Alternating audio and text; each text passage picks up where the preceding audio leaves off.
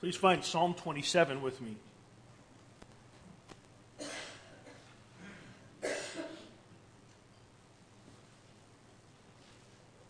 Psalm 27. We're going to be spending our time this morning in this psalm. And uh, I know of no better way than begin studying a psalm than just by reading it. So, Psalm 27 in verse 1. The Lord is my light and my salvation. Whom shall I fear? The Lord is the stronghold of my life. Of whom shall I be afraid? When evildoers assail me to eat up my flesh, my adversaries and foes, it is they who stumble and fall. Though an army encamp against me, my heart shall not fear. Though war arise against me, yet I will be confident. One thing I have asked of the Lord, that will I seek after, that I may dwell in the house of the Lord all the days of my life, to gaze upon the beauty of the Lord and inquire in his temple. For he will hide me in his shelter in the day of trouble. He will conceal me under the cover of his tent. He will lift me high up on a rock. And now my head shall be lifted up above my enemies all around me, and I will offer in his tent sacrifices with shouts of joy. I will sing and make melody to the Lord. Hear, O Lord, when I cry aloud. Be gracious to me and answer me. You have said, Seek my face. My heart seeks you. Your face do I seek. Hide not your face from me. Turn not your servant away in anger, O you who have been my help. Cast me not off, forsake me not, O God of my salvation. For my father and mother, my mother have forsaken me but the Lord will take me in. Teach me your way, O Lord, and lead me on a level path because of my enemies. Give me not up to the will of my adversaries, for false witnesses have, have risen against me, and they breathe out violence. I believe that I shall look upon the goodness of the Lord in the land of the living. Wait for the Lord. Be strong, and let your heart take courage. Wait for the Lord. One of the most uh, common exhortations that preachers make is that we are disciples on Monday every bit as much as we are on Sunday. At least we should be. Uh, preachers are always talking about how Sunday only Christianity won't cut it, how our character and mission on Monday should not be radically different from our character and mission on Sunday. We won't take the Lord's Supper tomorrow, that's true. But we should keep obeying God tomorrow as much as we do today. We should keep praying on Monday as we did today. We should keep trusting God on Monday as much as we did today on Sunday. Our Mondays should not be entirely different from our Sundays. And yet, to be honest, it's a hard case to make sometimes because Mondays are different from Sundays. On Sundays, we go to this special place and we do spiritually focused things like sing, sing, hymns together with all our brethren. We listen to sermons. On Monday, we go out into to the world. We go to work, we go to school, we go about our regular business. On Sundays, we're surrounded by brothers and sisters in Christ. On Monday, we're surrounded by all kinds of people, many of whom care absolutely nothing about Jesus. On Sunday, sometimes we experience a sort of spiritual high where we're encouraged and reminded of big truths about God. On Monday, we're often back to the doldrums and hardships of life that make it easy to forget about those big truths about God. I believe that experience, feeling like Sunday is different from Monday, that experience is what this psalm is all about. And I've entitled my sermon, Are Hymns Still True on Monday? Did you happen to notice that about halfway through the psalm, the entire tone changes? The grammar and the tone changes. It's almost like Psalm 27 has two entirely different psalms mashed together. So I want you to notice, first of all, the grammar change. Verses 1 through 6 speak of God in the, thir- in the third person. God is always He in verses 1 through 6. It's a sort of psalm about God. He's thinking about God. But suddenly in verse 7, he begins speaking of God in the second person. So God is not he, but rather God is you. He's addressing God directly. The first half of the psalm, and the, and the tonal change, the first half of the psalm has the feel of a hymn, where we're singing about God in the abstract. We're reminding ourselves of all the stories and attributes of God that we know He has, The Lord is my light and my salvation. Whom shall I fear? There's literally a song in our songbook that begins that way. There is a confidence and a certainty in verses 1 through 6. But suddenly in verse 7, we switch to what seems like an urgent prayer of intercession where God is addressed very personally because of the psalmist's trouble, because he's all of a sudden discombobulated. The way he thought the world worked, the confidence he had in God, seems to have disappeared. So suddenly in verse 7, he's saying, God, where are you? Don't hide your face from me. I'm trying to seek it. Don't turn away from me in your anger. Don't forsake me, he's saying. Part of the genius of the Psalms is their ability to capture real life. They are written by real people who are completely honest with us and with God about their struggles and completely honest about their relationship with God in those struggles. There is a time when the psalmist can confidently profess his faith in God, and then there is a time when that faith is tested. There are confident Sundays followed by worry filled Mondays. It's hard to maintain the same level of faith and confidence in God at the workbench or at the school desk or in the hospital bed that you had in the church pew. It's hard to be equally as faithful and confident in both of those places. And that, I think, is what this psalm is about. So, what I want to do is I want us to talk through the psalm, talk through the two very different halves of this psalm, and then we'll end with two points for home. Try to take this psalm off the page and into our lives. So, let's begin in verses 1 through 6. with Sunday's confident professions. So the psalm opens in verse 1 with an expression of absolute confidence in God that banishes all fears and makes all his worst enemies look like a bunch of wimps. So, verse 1 again The Lord is my light and my salvation. Whom shall I fear? The Lord is the stronghold of my life. Of whom shall I be afraid? When evildoers assail me to eat up my flesh, my adversaries and foes, it is they who will stumble fall. So he begins in verse 1 by piling up metaphors for God which inspire all this confidence. And so he begins, The Lord is my light. God is the dispeller of darkness. Now, sometimes in the Psalms, darkness stands for sort of the fearful unknown, as in Psalm 23, though I walk through the valley of the shadow of death, it's the fearful unknown. Other times in the Psalms, darkness stands for sort of the dark forces of evil. Psalm 18 would be a prime example of that. Either way you want to take it, God is the torch that chases away all that darkness. When I have God, all that darkness runs away, and I see clearly where to go, and I am safe. The Lord is my light, and then he says, The Lord is my salvation. Now, we, we tend to ascribe a very spiritual meaning to that word, salvation. Um, but for David, first and foremost, it's a word that would have been used in military contexts. God had saved David from enemies time and time again, whether Goliath or Saul, whether the Jebusites or the Philistines, and many others we could name. And then he says, The Lord is the stronghold of my life. As another hymn goes, a mighty fortress is our God, a bulwark never failing. When we draw near to God, we draw near a castle, a fortress, a citadel. And what that lighting up, that saving, strongholding God does for David in verses 2 and 3 is to smash and humiliate his evil enemies.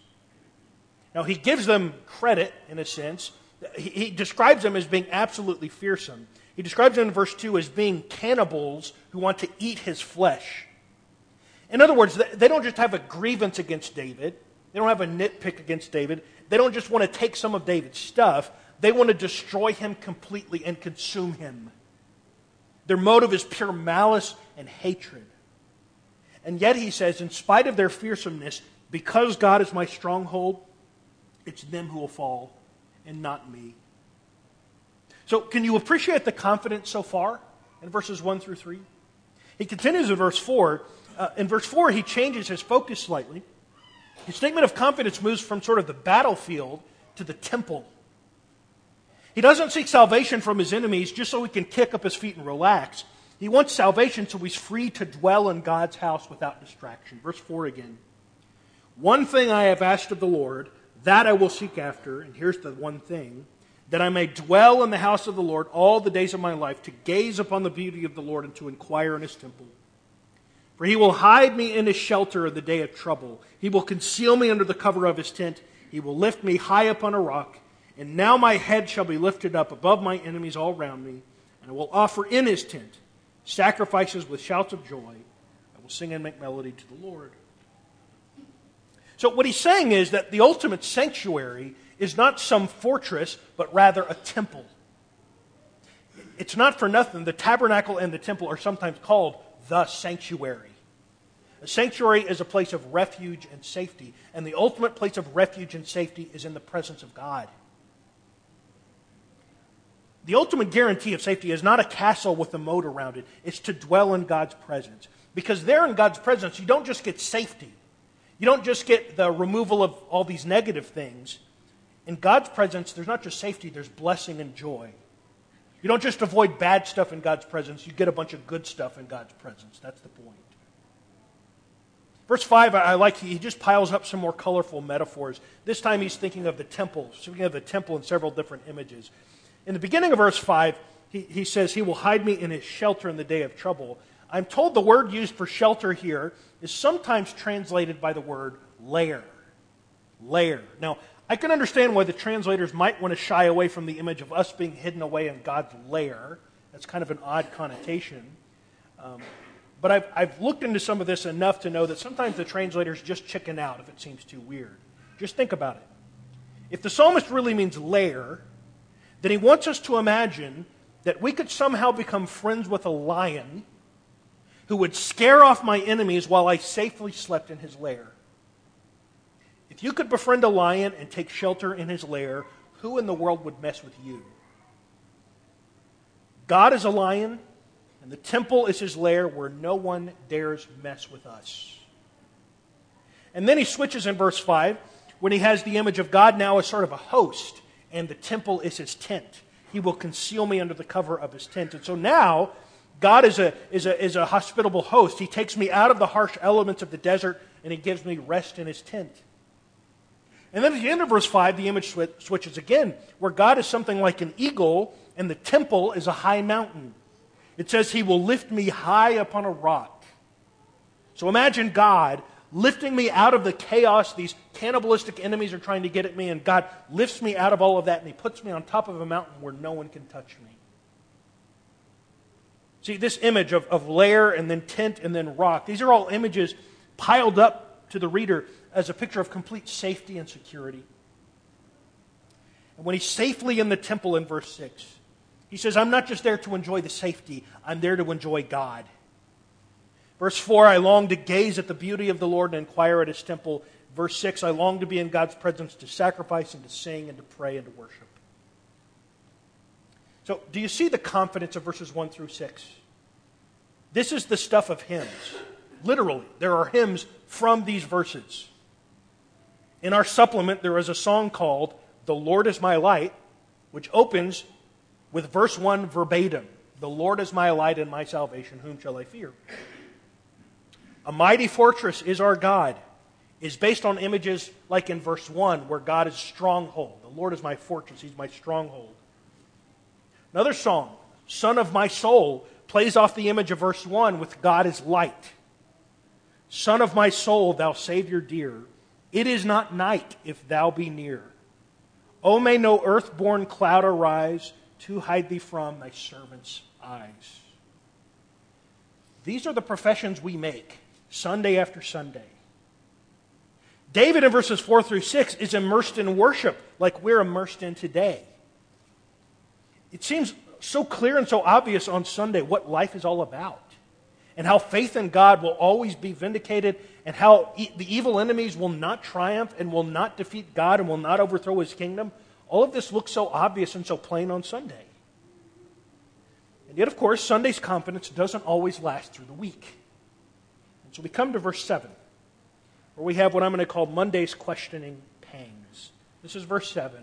Look for the stark reversal of tone. Verse 7.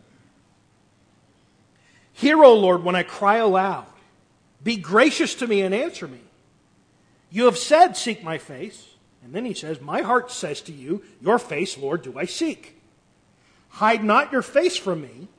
Turn not your servant away in anger. O you who have been my help. Cast me not off, forsake me not, O God of my salvation.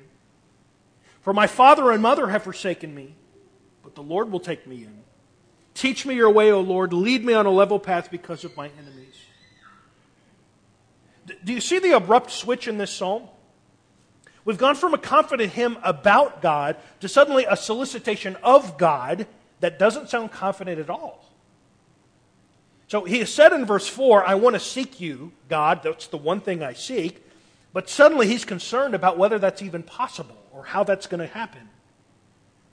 In verse 7, he's soliciting God's grace, which implies a concern over his sin, which might have separated him from God. In verse 8, he says, I'm trying to accept your invitation to seek your face. But in verse 9, I'm worried that you've turned your face away from me for some reason, and perhaps that reason is his sin. He's worried God might be angry with him and God might cast him off. I read verse 10 as if David is sort of having to preach to himself, give himself a pep talk. Verse 10 For my father and mother have forsaken me, but the Lord will take me in. Now, we don't know of a time when David's parents forsook him or anything like that, and I don't think he's necessarily saying that they did. What he's saying to himself is something like this Look, David, things are bad now. Yes. Everyone is against me. And the worst case imaginable would be if my own mom and dad turned on me. But he says, Listen, David, God's love is more constant than even theirs. God has said he will never leave or forsake his people. David's having, a talk, having to talk himself down and remind himself of facts about God that he knows are true because they don't seem awfully true at this moment. Now, this, this sudden switch in the psalm in verse 7, it's so abrupt that there are some people who say that they could have originally been two totally different psalms that somehow got squished together in the compiling process. And to be clear, there's absolutely no reason to think that. There's no textual reason, hidden textual reason to think that. And I actually think to go that route, to try to separate two halves of the psalm, kind of marks you out as a poor reader of the Psalms. The task here is not to make up scenarios that keep the two halves of the psalm apart. The task here is to think about how these two halves fit together, because that's where the gold in this psalm is. It seems to me like David has hit a situation that has tested all of his confident professions in verses 1 through 6. Oh, yes, God is my salvation.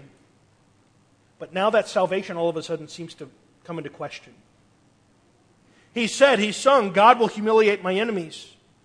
But those enemies in verse 7 start looking a lot more powerful. I believe God will be my sanctuary, but suddenly he reaches a phase in his life when God seems awfully distant and he seems awfully vulnerable. I want you to see this is, this is the main insight of the psalm. It's a psalm that recognizes the yo yo pattern of discipleship. David moves from faith in verses 1 through 6 to fear in verses 7 through 12. He moves from trust to trouble. He moves from resting in God in verse 1 to, to, worrying and pleading with God in verse 7. He moves from assured confidence in verse 1 to questioning uncertainty in verse 7. If it has ever been our experience that we had a time where we felt like our faith was squared away and everything Everything in our lives made sense, and our relationship with God was very, very sound. And then suddenly something happened that turned everything upside down. We find empathy in this psalm. Doesn't it help you to know that there is a text in the Bible that says that's the way things go sometimes? Everything makes sense on Sunday, and then something happens on Monday that makes it look like it, it makes a lot less sense. And so in verse 11, David's praying for a level path because the path for him has turned awfully rocky and hilly and treacherous. The final verses of this psalm, verses 13 and 14, are professions of faith that I think recenter David on those professions he made at the beginning of the psalm. He preaches to himself again. Verse 13. I believe that I shall look upon the goodness of the Lord in the land of the living. Wait for the Lord. Be strong and let your heart take courage. Wait for the Lord. And so, despite the difficulty in the tests of Monday, he says in verse 13, I believe God will end up being the deliverer that I praised you for being in the beginning. Verse 14, notice, bookends with the same words wait on the Lord. And in the middle of those bookends about waiting for the Lord are the encouragements to himself to be strong and take courage. But first and last, in between my efforts, are what God is going to do and me waiting on what God's going to do. He says, if I am to have safety and blessing, it won't be just because I built a big enough castle with a deep enough moat. It will be because I turned my face toward God, I solicited his help, and I faithfully waited on his help. I think verse 14 could also be read as David sort of turning to his readers, to the hearers of this psalm. And he says, Look at the highs and lows of my walk with God in a nutshell. Here's how you navigate those highs and lows wait for the Lord, be strong, let your heart take courage, and then wait for the Lord. We have strength and courage to cultivate. But all of our efforts are surrounded by our solicitation of God's deliverance and our faithful waiting on God's deliverance. All of our efforts, all of our struggles are bookended by God's empowerment, by our prayers for God's help and waiting on God's help. This is a psalm about how life looks different when we're struggling in the world than it looked when we were singing hymns on Sunday. The confident assertions we make about God will be tested one day. And the question we must answer is whether we will stick with the God we sang about on Sunday when things get difficult on Monday. And David's answer to that is it won't always be easy to do that. But discipleship means insisting that the hymns are still true on Monday, even if they don't look it.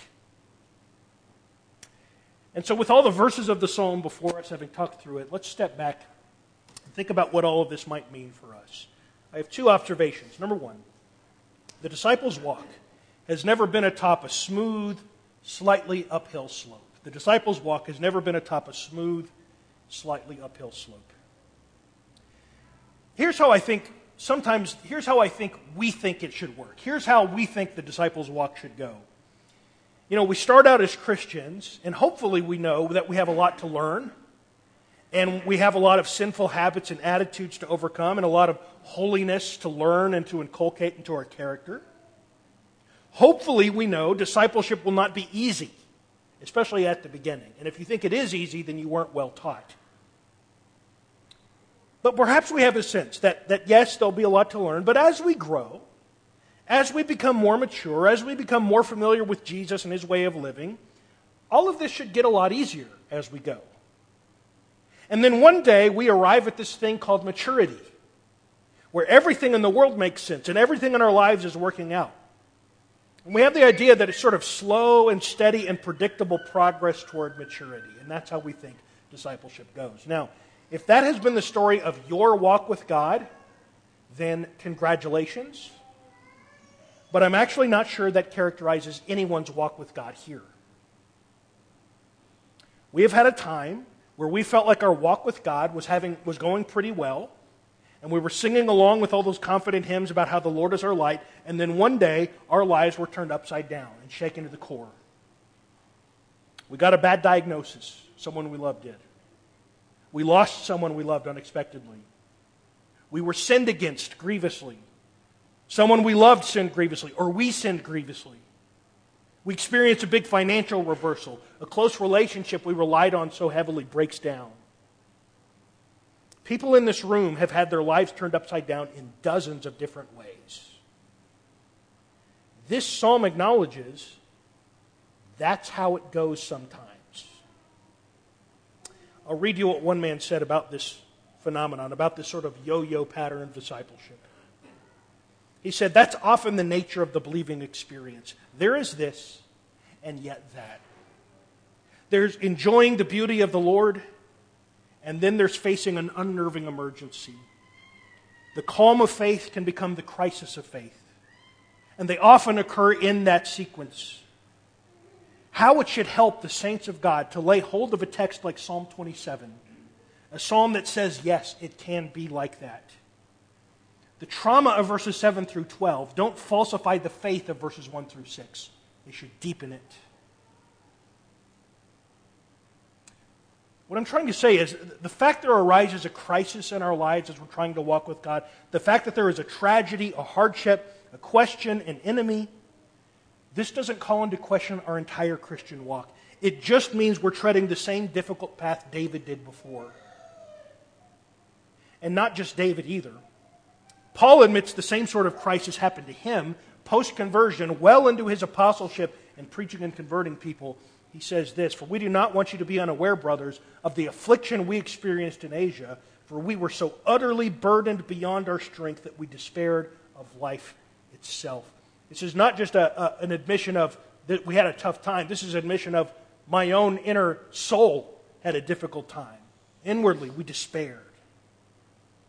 The disciples' walk has never been atop a smooth, slightly uphill slope. And yeah, we just sort of march to maturity one little step at a time, and it gets easier as you go, and there's never a, never a break, and it never goes, goes up and down. No, that smooth slope, that wasn't Abraham's walk with God. That wasn't David's walk with God. That wasn't Paul's walk with God. We could even make an argument that wasn't Jesus' entire walk with God on the earth. What I want you to see is the Bible acknowledges this reality, that this is the way it goes sometimes. So, number one, the disciples' walk has never been atop a smooth slightly uphill slope. And number two, sometimes you've got to preach to yourself. There are several points at which, during the, the troubled section of the psalm, um, David breaks out of his laments and his worries, and he sort of regrounds himself with reminders of what God is like and how he's resolved to follow God. And so, for example, in verse 10, he lets himself imagine that he is completely alone in the world. My father and my mother have forsaken me. In the best of circumstances, the most unconditional, unstinting love and care we experience are from our mother and father. What he lets himself imagine is that that love is withdrawn. What an awful thing that would be. And yet he says to himself, even were that to occur, the Lord will take me in. He preaches to himself that the love and care of God is the most sure and unfailing kind of love there is a, a, more, a more steady and faithful love than the love of any human, including my own parents. That's a lesson he needs to hear right now when it seems like everyone against him. Though everyone in the world turn against me, the Lord will take me in. He does the same thing in the last two verses of the psalm. When he basically says in verses 13, here's what I believe, and in verse 14, here's what I'll do. Here's what I believe, verse 13. I believe that I shall look upon the goodness of the Lord in the land of the living. And based on that belief, here's what I'll do. Verse 14 Wait on the Lord, be strong, and let your heart take courage. Wait for the Lord. See, he's not letting his most fretful thoughts be the truth he accepts and lives under. He's not letting his most dark and negative thoughts be the thing that tells him what to think. He doesn't let the darkest world he can imagine be the world he lives in. He says in 13 and 14, here's what I'll believe. And here's how I'll act based on that belief. Can I ask you to turn to, to another psalm? This is Psalm 42. Psalm 42. There's another really good example of this in Psalm 42. The psalmist in Psalm 42 has a time of crisis. I want you to notice some of the provocative questions he's asking himself in his, doubt, in his dark days. This is Psalm 42 and verse 9. Psalm 42 and verse 9. I say to God, my rock, why have you forgotten me? Why do I, why do I go mourning because of the oppression of my enemies? As with a deadly wound in my bones, my adversaries taunt me while they say to me all day, Where is your God? These are his most pessimistic and nagging doubts and worries. And yet, he doesn't leave it at that. What he does in verse 11 is he preaches to himself. He addresses himself and he starts preaching. This is verse 11. Why are you cast down, O my soul? And why are you, my soul, in turmoil within me? And then he gives himself instructions. Hope in God, for I shall again praise him, my salvation and my God. Do you see who he's addressing in verse 11? Why are you cast down, O my soul? That's a good question. Soul, self, why are you so cast down? Basically, what he's doing in verse 11 is arguing with himself, and his main argument is to remember the trustworthiness of God. He says, Soul, Hope in God. Trust that God will be for you. God will be for you what you need. Trust that a day of praise is coming. The presence of the Lord will be all the help that you need, and He has promised to be with us forever. There was a, uh, a British medical doctor, a guy named uh, Martyn Lloyd-Jones, who, uh, who quit practicing medicine in order to preach. Uh, he wrote a book called Spiritual Depression Its Causes and Cures, and in it he wrote a little bit on Psalm 42. He said this Have you realized that most of your unhappiness in life is due to the fact that you are listening to yourself instead of talking to yourself? Most of your unhappiness in life is due to the fact that you are listening to yourself instead of talking to yourself. Take those thoughts that come to you the moment you wake up in the morning. You have not originated them, but they start talking to you. They bring back the problems of yesterday. Somebody is talking. Yourself is talking to you. Now, this man's treatment in Psalm 42 was this. Instead of allowing this self to talk to him, he starts talking to himself. Why art thou cast down, O my soul? He asks. His soul had been depressing him, crushing him. So he stands up and says, Self, listen for a moment, and I will speak to you. You know, each of us are capable of self deception. We tell ourselves stories about the world and about our lives, which are very often not true. If those stories we tell ourselves involve a God who doesn't care about us, if those stories involve a world where God is uninvolved and God doesn't care, those stories most certainly are not true, despite all appearances to the contrary. And there comes a time when we have to say, Soul, why are you so cast down? Don't you remember what God is like? Don't you remember all those stories of hope vindicated? Don't you remember those low moments of the faithful in Scripture that this, this is how it goes sometimes? Soul, don't you remember those hymns you sang? And don't you believe they're still true? Each of us needs to be preaching God's truth to ourselves like that. So, we're about to sing an invitation song that is taken directly from this psalm. And the question we need to ask ourselves is whether the words that we're about to sing will be as true tomorrow as they are today. Will the Lord be our light and salvation? Not just here, but also out there. Now, the temptations will be greater out there, and the aches and pains will probably be more raw, and the support and the encouragement of our brethren will be less present. But the question is will we live as if God is our light, as if God is our salvation, as if God is our stronghold. Will we act like the hymns are still true when we go out into the world tomorrow? Maybe there's someone here that realizes you have been living two different ways, a different way on Sunday than you were on Monday. Maybe you need to seek the prayers of these good people to repent or to come dedicate yourself to the service of the Lord in the first place. Whatever your need, come forward as we stand and sing. The Lord is my light